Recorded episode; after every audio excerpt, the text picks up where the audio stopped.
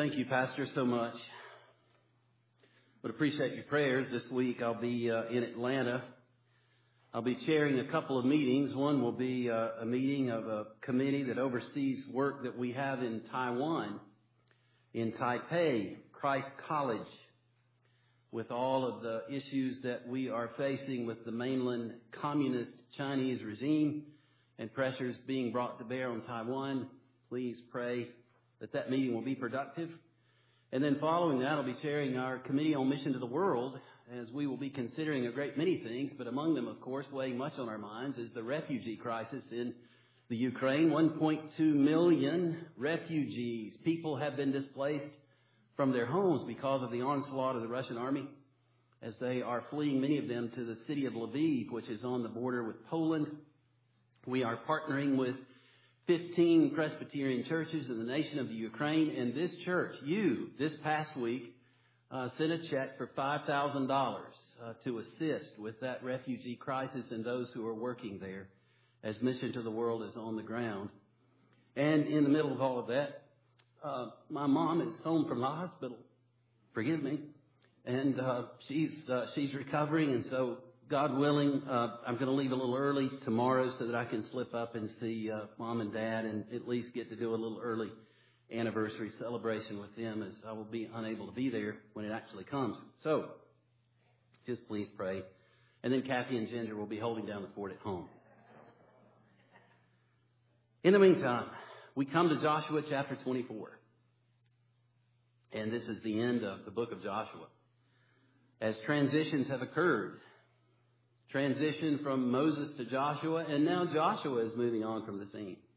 And so our theme for this book has been drawing from my friend Jimmy Mitchell the phrase, we go now. The Israelites have gone. They have entered the land. They are occupying it, and now they will continue to have to go in terms of their service to the Lord. But Joshua is moving on from the scene. And we all of us need to consider how that throughout the course of life, we are on the go. Going to serve the Lord, otherwise going on to be with Him. So Joshua chapter 24, and uh, I'm just going to read in your hearing. You have the whole chapter, I think, available in your bulletin, but we're going to look particularly at verses 14 through 15 as we consider the whole chapter together. Joshua 24, beginning with verse 14, hear the word of God. Now therefore, fear the Lord and serve him in sincerity and in faithfulness. Put away the gods that your fathers served beyond the river and in Egypt and serve the Lord. And if it is evil in your eyes to serve the Lord, choose this day whom you will serve. Whether the gods your fathers served in the region beyond the river or the gods of the Amorites in whose land you dwell. But as for me and my house, we will serve the Lord.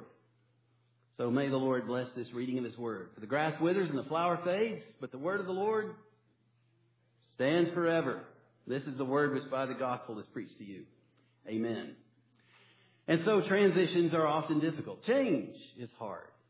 Somebody has said that the things that church people fear the most are boredom and change.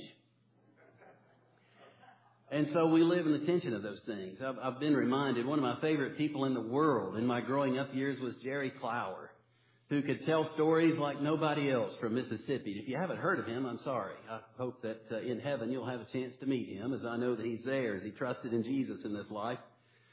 But Jerry Clower had a way of telling stories, and he told about a salesman who had boarded a train one day, and uh, he made clear to the conductor as he got on the train, he said, listen, I need to get off in Winona, Mississippi. I have business there. But I am tired and I've got to get some sleep. But I need you to wake me up. And I need to warn you that I'm hard to wake up. So even if I resist you, you have got to get me off the train in Winona, Mississippi. Conductor said he understood. The man went on, went to bed.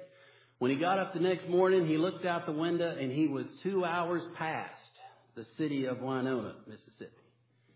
He was furious. He threw an absolute fit. He had some choice words to say to the conductor as he was getting off the train, and the man who was with the conductor said, Man, he said, That's the maddest man I've ever seen in the world. Have you ever seen anybody that mad? And the conductor said, I've seen one man madder than that. The man that I put off in Winona this morning.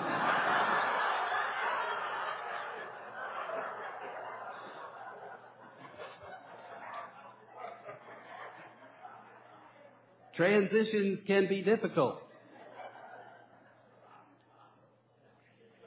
And yet, as we find ourselves in the midst of life, we, I trust, find ourselves today following the Lord Jesus Christ, not because we have been compelled to do it against our will, but because we willingly, with all of our hearts, have yielded ourselves to Him and have said, I will serve the Lord. It is a choice that we must make every day, as the tense in this passage makes clear. Francis Schaeffer highlighting that in particular in his comments on this chapter. That when Joshua says, as for me and my house, we will serve the Lord, the verb tense carries with it the idea of an ongoing action. It's not a past completed action. It's not a one and done. In a very real sense, Joshua is saying every day we will make the deliberate choice to serve the Lord. As Schaeffer says, this was the character of Joshua. He chose, and he chose, and he chose. And he kept right on choosing. He understood the dynamics of choice, once for all choice, an existential choice as well. Thus, his word to the people was not an affirmation puffed up on the spur of the moment. It was deeply embedded in Joshua's comprehension of what is required of a person made in the image of God, one called upon to obey God like, not like a machine or an animal, but to obey God by choice. And so this world, being the mess that it is, nevertheless affords us the opportunity of lifting our eyes under the hills and recognizing that our help comes from the Lord. And we must trust Him. And so as we look at this whole chapter, as Joshua rehearses for the people what they have been through, as he begins, having gathered them all there in the place called Shechem's, having summoned the elders, the heads, the judges, the officers of Israel, and presents what is essentially his third sermon in the transition of his leadership as he passes from the scene. As all of the people present themselves to the Lord, he speaks on behalf of the Lord. He doesn't speak of God in the third person. Being the means by which the Lord is delivering his word to the people, Joshua speaks in the first person. As God reminds his people how that not only had he brought them out of Egypt, but going beyond that, how he had chosen Abraham to be the means by which he would bring about a people in the world, having called him from the land of, of Ur the Chaldeans. And how, of course, that he brought your fathers out of Egypt, as he says. And you came to the sea, and the Egyptians pursued your fathers with chariots and horsemen to the Red Sea. And when they cried to the Lord, he put darkness between you and the Egyptians and made the sea come upon them and cover them, and your eyes saw what I did in Egypt. And on and on. As he rehearses before them God's faithfulness and all that he's done. So we learn from this that God's people are always called to remember God's works so that we may proclaim them for all time. That we may, in gatherings like this and in our own personal lives as we live at home, to think about what God has done so that we may live life in the present with our eyes on the future, knowing that the Lord will carry us through. Psalm 77 verses 11 through 15. I will remember the deeds of the Lord. Yes, I will remember your wonders of old. I will ponder all your work and meditate on your mighty deeds. Your way, O God, is holy.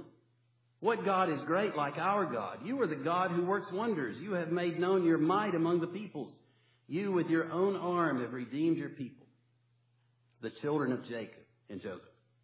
We see it also in the New Testament, 1 Corinthians chapter 11, verses 23 to 26. As we come to the Lord's table today, we'll be reminded of this. For I received from the Lord that which I also delivered to you, that the Lord Jesus, on the night in which he was betrayed, took bread, and when he had given thanks, he broke it and said, This is my body which is for you. Do this in remembrance of me.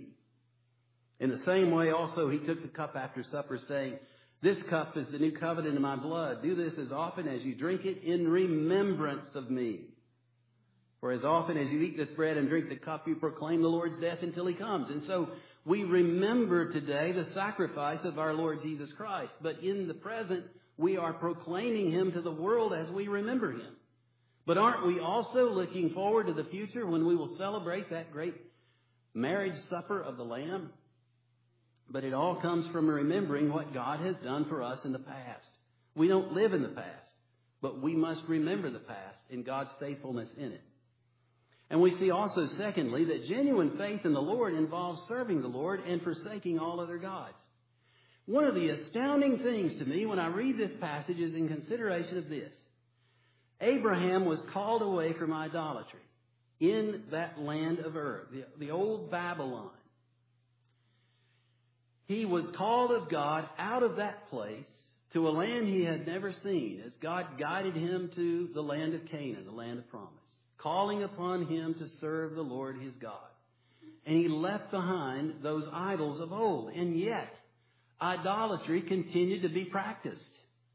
Even Jacob's wife had idols in her possession, if you read carefully the text and the history. And even now, after all that the Israelites have been through, not just the centuries before in consideration of Abraham, but now that God has demonstrated his power against the gods of Egypt, the god of the Nile and the sun god that they worship most especially, as those plagues that God sent on Egypt were specifically directed toward those powerless gods, so that he might show that he is the sovereign one.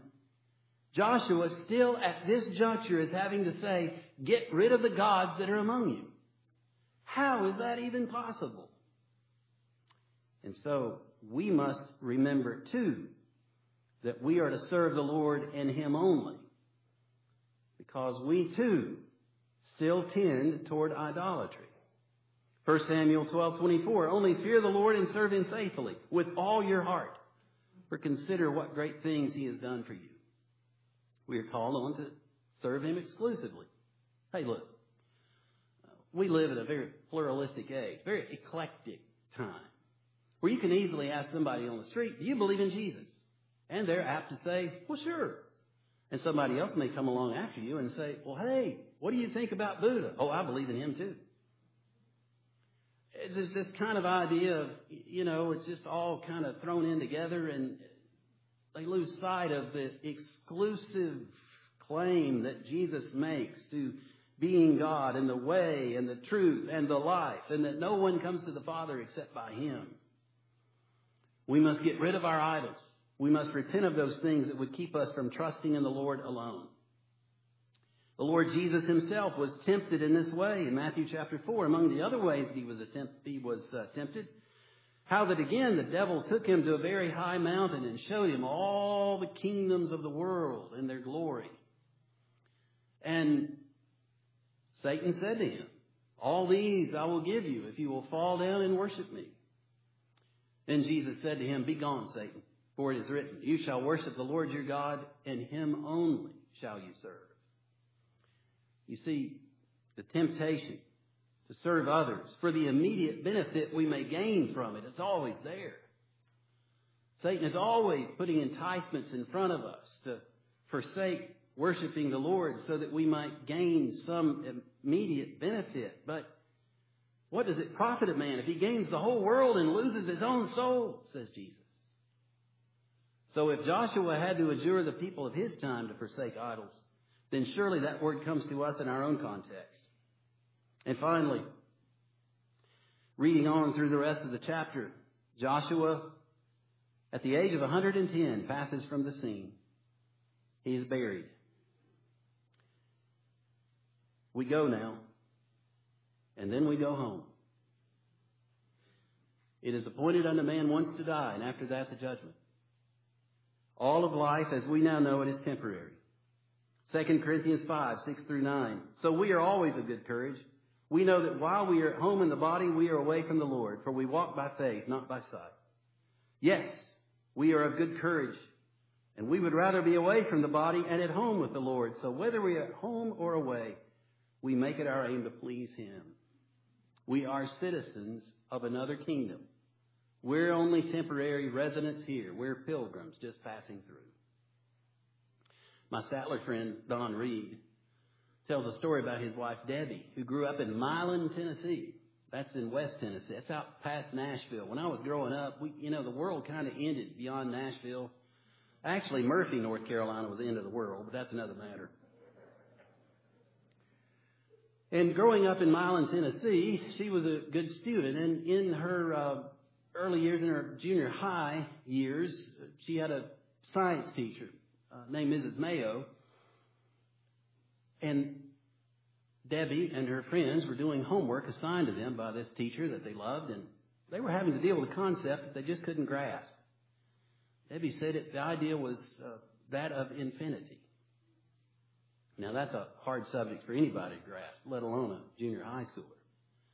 And she said the more she read, the more confusing she became. And so she and her friends decided the next day they would go early to class because they were afraid Miss Mayo would throw a pop quiz at them on the reading the night before, and they just didn't understand it. And so they went into her classroom, and she was there reading the paper early that morning, and she sits, these girls were in front of her, and she lowered the paper and looked at them and said, uh, Good morning, ladies. What may I do for you? And they all at once explained their dilemma. They did not understand the idea of infinity, and they asked her if she could explain it to them in her own words.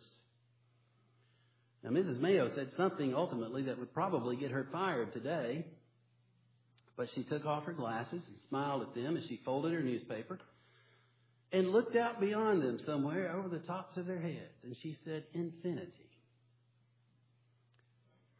She said, When we've been there 10,000 years, bright shining as the sun, we've no less days to sing God's praise than when we'd first begun. You are here now, but you will not be here as you are always. Scripture reminds us throughout our time on this earth as it is is temporary. There is before us all of eternity. And so let us declare with Joshua, as for me and my house, we will serve the Lord. Today, tomorrow, and always. Don't you ever forget. Let's pray. Father in heaven, blessed be your name. As we come now to this, the blessed table of our Lord Jesus Christ, we ask that we might partake by faith of these common, ordinary elements and remember